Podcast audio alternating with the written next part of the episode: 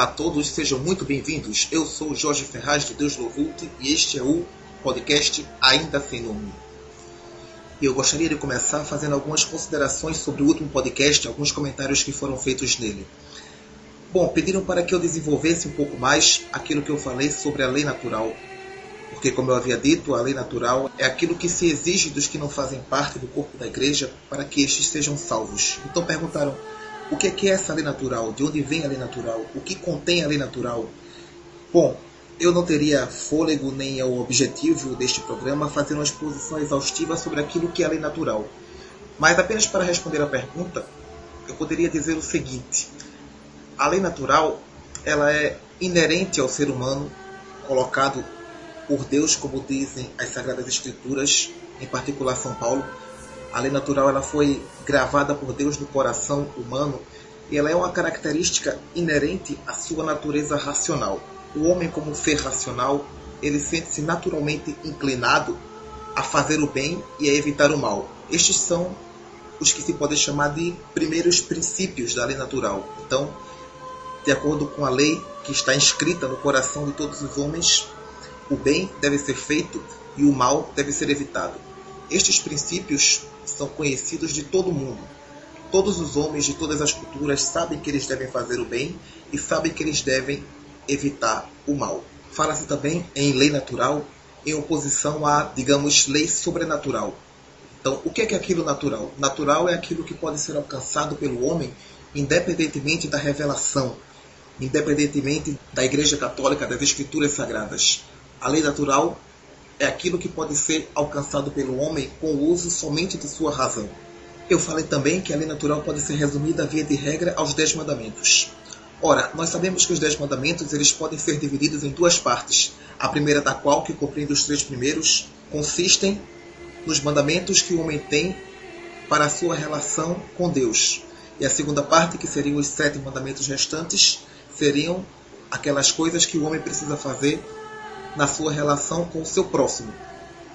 Tanto uns quanto os outros são acessíveis ao ser humano à luz da sua razão somente, se não no nível de detalhes ao qual chegou o povo judeu, pelo menos em suas linhas mais gerais. Então, por exemplo, é como eu dizia antes, todos os homens sabem que existe um Deus que os criou. É claro, mas existem os ateus. Os ateus eles são a exceção que confirma a regra. Todos os homens, de todos os tempos, de todas as culturas, eles sempre acreditaram no sobrenatural. Eles sempre acreditaram na existência de um criador das coisas que existem. Sempre acreditaram, e isso manifestou-se nas diversas culturas das maneiras as mais distintas possíveis, na necessidade de se prestar algum tipo de culto de agradecimento a este Deus que lhes havia criado. Ora, poucas coisas são tão naturais e tão próprias do ser humano quanto o fenômeno religioso. Deus existe. Isso não é uma afirmação meramente da fé. Essa é uma conclusão a qual se chega por meio da razão somente. Santo Tomás de Aquino, não vou me demorar, mas ele já demonstrou como é possível chegar ao conhecimento de Deus naquelas que ficaram conhecidas como as suas cinco vias. Então, a prova do movimento, a prova da causalidade, a prova da perfeição dos entes, a prova da ordem do universo e a prova que eu me esqueci agora, mas Santo Tomás de Aquino e antes dele Aristóteles e antes dele outros filósofos sempre traçaram demonstrações da existência divina. Embora estas demonstrações, por sua própria natureza, não tenham a exatidão matemática de uma demonstração de um teorema, elas são racionais ao ponto de permitirem que qualquer pessoa livre de preconceitos, livre de ideologias, caso se entregue verdadeiramente ao estudo desses problemas, caso se preocupe com zelo e com afinco em empenhar o seu intelecto na solução deles, vai chegar perfeitamente a estas conclusões. São as conclusões às quais os filósofos chegaram e são as conclusões que, além dos filósofos, os povos e as culturas sempre chegaram. Os índios e os pagãos africanos todos os povos e todas as culturas, por mais primitivas que sejam, sempre chegaram à conclusão de que havia um Deus ao qual eles deviam culto. A existência de ateus ela não é um argumento contra a naturalidade da existência de Deus, muito pelo contrário. A existência de ateus é um fenômeno, como eu já tive chance de escrever no Deus Louvult, é um fenômeno tipicamente moderno, é um fenômeno que só tem razão de ser nesse mundo no qual nós vivemos, no qual alcançou-se um progresso técnico bastante significativo e no qual houve um proporcional decréscimo de saber filosófico, de modo que algumas pessoas elas ficam, essa é a verdade, encantadas consigo próprias, julgam-se a si próprias mais do que são, encantadas elas com a técnica e com o progresso científico, terminam por atrofiar outras áreas da sua racionalidade que lhes permitiria conhecer a Deus. Este é um motivo e não outro pelo qual existem ateus no mundo moderno. São pessoas que estão encantadas com o progresso científico de tal maneira que elas descuidam de outras áreas do saber, de outras formas de se obter conhecimento, elas amputam deliberadamente a sua razão, acabando com tudo que é metafísico, acabando mesmo com a possibilidade da existência do sobrenatural, e assim elas querem dizer, e pior ainda, querem impor a inexistência divina. Não aceitamos. A existência de Deus ela é acessível sim à razão. A qualidade contingente do ser humano, a natureza contingente, a dependência dele de um ser superior também é acessível à razão. E deste modo, a necessidade de se prestar alguma espécie de culto, de agradecimento, culto de louvor, de petição de graças, do que quer que seja, mas algum tipo de culto da criatura para com o Criador, também é acessível à lei natural. Então, todos os homens quaisquer que sejam eles, eles sabem que existe um Deus do qual eles dependem. A existência de ateus é simplesmente a exceção. Não serve para impugnar a regra, da mesma maneira que a existência de um psicopata que não sabe que matar é errado, não serve para que a gente diga então que o mandamento não matarás não é inerente ao ser humano. Existem psicopatas, existem ateus. Não é por causa dos psicopatas que nós vamos afirmar a incapacidade humana de perceber que matar é errado. E do mesmo modo, não é devido à existência de ateus que nós vamos afirmar a incapacidade humana de conhecer que Deus existe. As pessoas conhecem que Deus existe. A filosofia mostra isso. O costume universal dos povos ao longo de toda a história mostra isso de maneira suficiente para que nós possamos aceitá-lo. Então, como eu dizia, a lei natural ela compreende alguns mandamentos que se referem ao relacionamento dos homens para com Deus, e ela compreende também alguns outros mandamentos que se referem ao relacionamento dos homens para com os seus próximos. É fácil ver que todos os mandamentos do Decálogo, eles são construídos de tal maneira que se tornaria impossível uma vida em sociedade se aqueles mandamentos não fossem observados. Não é possível imaginar uma vida em sociedade onde seja permitido o furto. Não é possível conceber uma convivência entre homens num lugar onde o assassinato fosse permitido. Da mesma forma, os demais mandamentos, o respeito aos pais, o respeito à família, o respeito ao matrimônio, o mandamento que se refere ao respeito à castidade, todos esses mandamentos, eles são de tal maneira razoáveis que não se pode dizer serem eles uma mera invenção de uma religião específica, de uma cultura específica, não são. Os Dez Mandamentos, que são uma expressão da lei natural, eles são universais. Todas as pessoas de todos os lugares, elas são capazes de entender a existência desses mandamentos e a sua necessidade. Não são os Dez Mandamentos característica própria da cultura judaica. Aquela formulação, sim, mas todos os homens de todas as culturas, eles têm formulações parecidas com aquela e que compreendem mais ou menos o mesmo conteúdo. Compreendem os mandamentos que se referem à relação do homem para com Deus e compreendem os mandamentos que se referem à relação do homem para com o seu próximo. Esta é a lei natural. E isto é aquilo que devem seguir as pessoas que, de boa fé, desconhecem ter sido a Igreja Católica fundada por Nosso Senhor como necessária para a salvação, e é por meio da observância a esta lei que estas pessoas podem ser salvas. Sobre o mesmo assunto, alguém perguntou o seguinte: será que pessoas que ouvem, mas não conseguem entender, não estariam em ignorância invencível? Bom, quem está verdadeiramente em ignorância invencível é uma coisa que somente Deus pode saber. Aspas. Com efeito, pela fé há de sustentar-se que fora da Igreja Apostólica Romana ninguém pode salvar-se. que esta é a única arca da salvação, que quem nela não tiver entrado perecerá no dilúvio. Entretanto, também é preciso ter por certo que aqueles que sofrem de ignorância da verdadeira religião, se aquela ignorância é invencível, não são eles, ante os olhos do Senhor, réus por isso de culpa alguma. Ora, pois, quem será tão arrogante que seja capaz de assinalar os limites dessa ignorância, conforme a razão e a variedade dos povos, regiões, caracteres e de tantas outras e tão numerosas circunstâncias? Fecha aspas, até aqui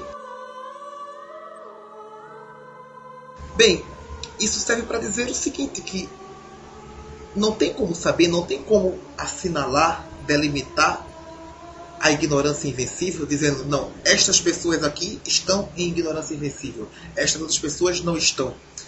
O Papa ele diz que, devido a inúmeras circunstâncias culturais e de povos e históricas, não é possível estabelecer limites fixos para a ignorância invencível.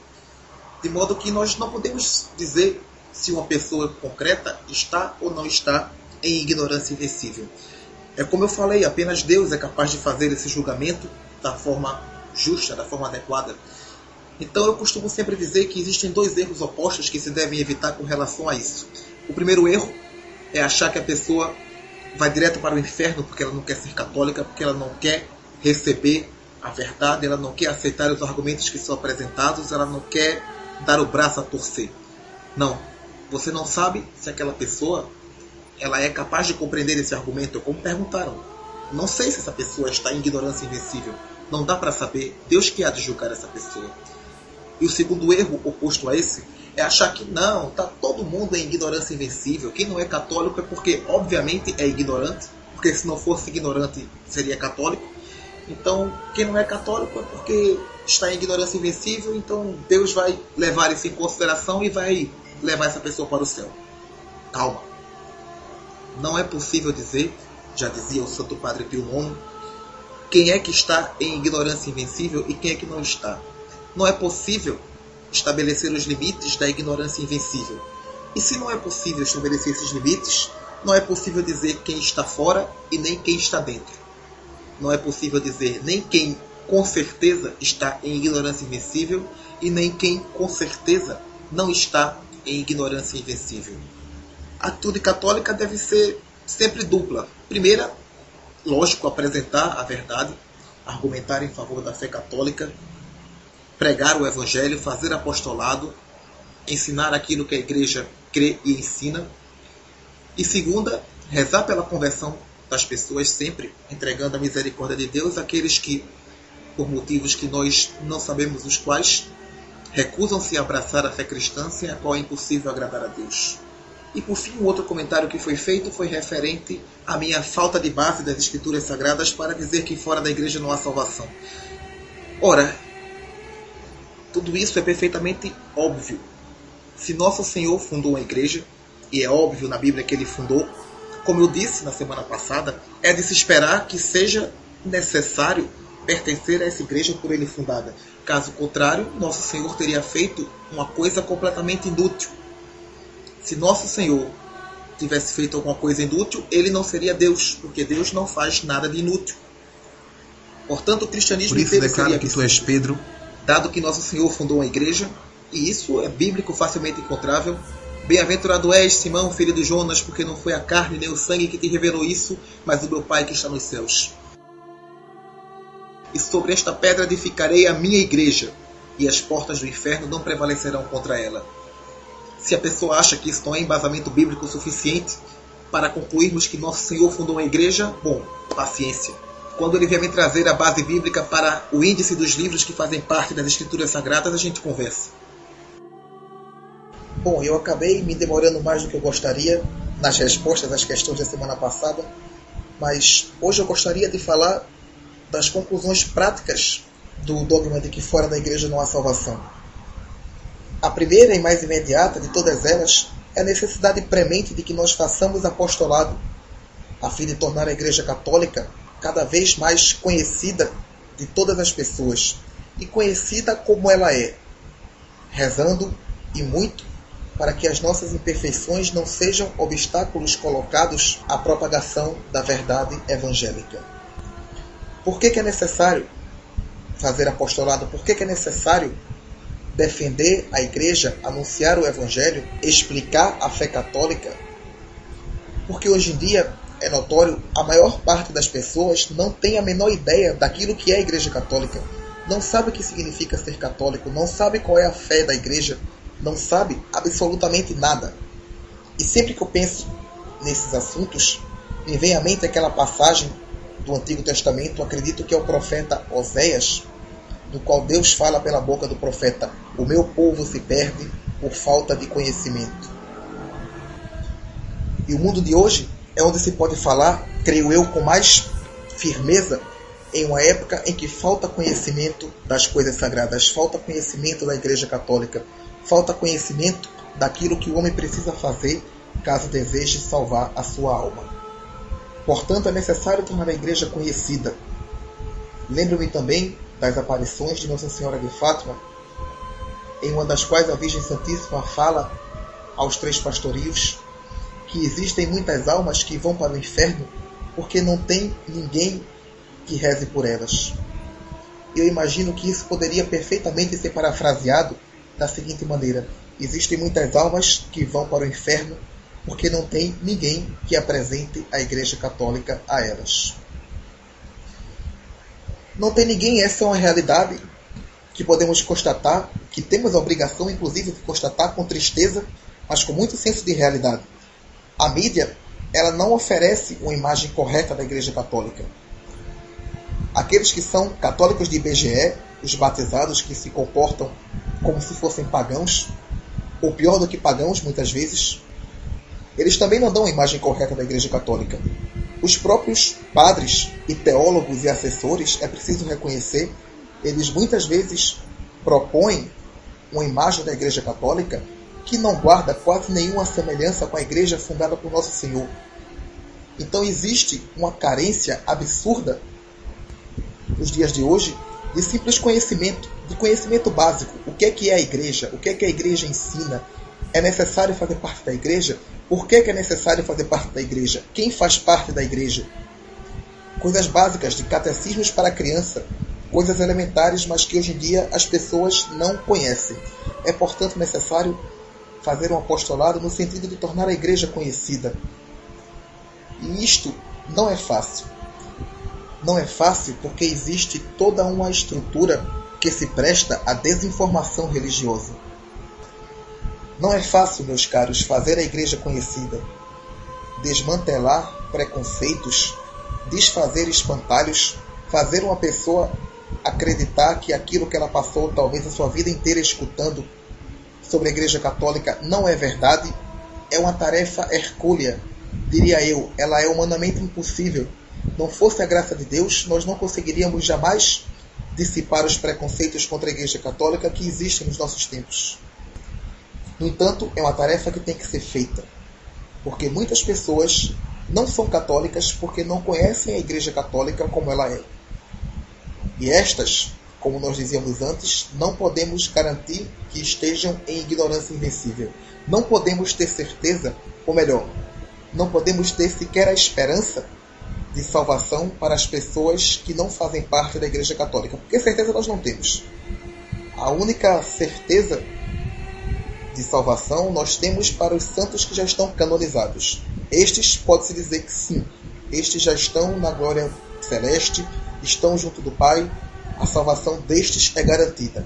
Até mesmo dos católicos, dos bons católicos, nós esperamos a sua salvação. Daqueles então que não fazem parte da Igreja Católica, o que é que se pode fazer? Qual o verbo que se pode utilizar? Nós sabemos ser possível a ignorância invencível e confiamos na misericórdia de Deus. Mas isso é muito pouco.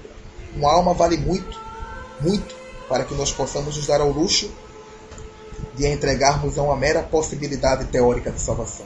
Portanto, primeira conclusão prática: é necessário tornar a Igreja Católica conhecida. Segunda conclusão prática: ensina-se também através do exemplo. Então, é necessário ser santo. É claro que somos pecadores, é claro que todos nós temos falhas, uns mais, outros menos, mas todos temos, todos sem exceção. E é claro que não seremos perfeitos a não ser quando chegarmos na pátria celeste. No entanto, temos a obrigação de sermos o Evangelho vivo de Nosso Senhor. Temos a obrigação de nos portarmos no nosso trabalho, nos nossos estudos, na nossa família, onde quer que estejamos, de tal maneira que as pessoas olhem para nós e encontrem a Nosso Senhor e encontrem a igreja. Temos a obrigação de comportarmos-nos de tal maneira que a nossa mera presença sirva de evangelização. As pessoas muitas vezes aproximam-se ou afastam-se da igreja devido ao nosso comportamento. Aproximam-se da igreja quando nos veem levar uma vida coerente com a fé que professamos e afastam-se da igreja quando nos veem ao contrário, dizendo uma coisa e fazendo outra. É-nos necessário dar bom exemplo, porque antes mesmo dos nossos argumentos, antes mesmo de qualquer coisa que nós possamos fazer, são os nossos exemplos que permitem a aproximação ou afastamento das pessoas. Eu não falo de exemplos mirabolantes, de coisas heróicas, não. Falo no exemplo pequeno, nas coisas do dia a dia, na correta vivência familiar, no respeito às pessoas, no empenho em bem realizar o seu trabalho, na oração, na forma como nós nos portamos diante da igreja. A atitude de reverência dentro de uma igreja, ela tem um poder catequético maior do que mil palavras, maior do que mil palestras que se pode fazer. Ver uma pessoa chegar numa igreja, uma igreja dos nossos dias, uma igreja barulhenta, uma igreja onde se tem pouco ou nenhum senso de sagrado, e ver uma pessoa entrar nesta igreja, ajoelhar-se, passar alguns momentos em oração silenciosa, isso tem um efeito muito maior do que qualquer palestra sobre a necessidade de se manter o decoro nas nossas igrejas. Este exemplo, ele tem muita força. Ele realmente é capaz de atingir as pessoas de uma maneira que os argumentos não são capazes de atingir. O exemplo ele é importante. Jamais devemos descuidar do exemplo que nós damos, porque através de nós, é através do nosso exemplo que a maior parte das vezes as pessoas vão tomar contato com a Igreja Católica. Antes mesmo de assistirem às nossas aulas, de lerem os nossos escritos, de ouvirem as nossas palestras. Antes mesmo de tudo isso, as pessoas vão tomar contato, elas devem tomar contato com a Igreja Católica, com Cristo Nosso Senhor, por meio dos nossos exemplos. Terceira e última conclusão prática: é necessário rezar. É necessário rezar porque, como eu dizia, a tarefa que existe por realizar, ela é de tal maneira grandiosa que não seremos jamais capazes de realizá-la por conta própria é necessário rezar e muito, porque somos pequenos e não podemos nada diante da imensidão dos exércitos dos inimigos da igreja que assaltam contra ela. No entanto, podemos ter uma certeza. Podemos ter a certeza de que, se o Senhor dos Exércitos combater a nosso favor, ainda que nós possamos perder algumas batalhas, nós jamais perderemos a guerra se nós trabalhamos realmente pela glória de Deus, pela exaltação da Santa Madre Igreja, pela honra da Virgem Santíssima, podemos ter uma certeza: estamos combatendo do lado vencedor.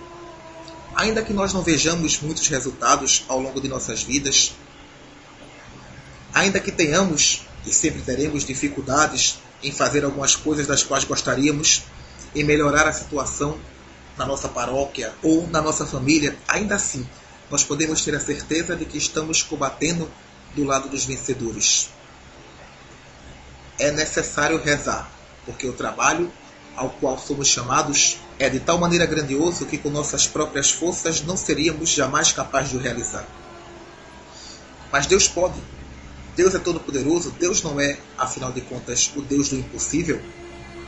Deus quer que nós defendamos a Igreja Católica Apostólica Romana Deus quer que a sua igreja seja conhecida nesse mundo. Deus quer que cada vez mais e mais almas entrem nesta igreja para que nela possam encontrar os meios necessários à sua salvação e assim se possam salvar, que este é o desejo que Deus tem para cada uma delas. Se Deus quer, por que haveremos nós de desanimar? Somos servos inúteis. Não fazemos aquilo que é de nosso próprio interesse devemos fazer somente aquilo que é a vontade de Deus. Devemos rezar, portanto, para que a vontade de Deus realize-se nos nossos apostolados. Devemos rezar para que consigamos bem defender a igreja fundada por Nosso Senhor e devemos rezar para que possamos ter uma vida santa, uma vida cada vez menos indigna das alturas às quais fomos chamados, das honras que nos foram concedidas. Devemos rezar para sermos cada vez menos obstáculos à propagação do Evangelho. Devemos rezar para que o Altíssimo digne-se fazer a sua igreja conhecida e exaltada no mundo inteiro. Ainda que para isso tenha que utilizar-se de instrumentos ineficazes e pobres como nós o somos. Devemos rezar para que as almas conheçam a igreja, conhecendo-a, possam nela entrar e nela perseverar, e assim possam encontrar a salvação que Deus deseja dar a cada uma delas. E até a semana que vem. Louvado seja nosso Senhor Jesus Cristo, para sempre seja louvado.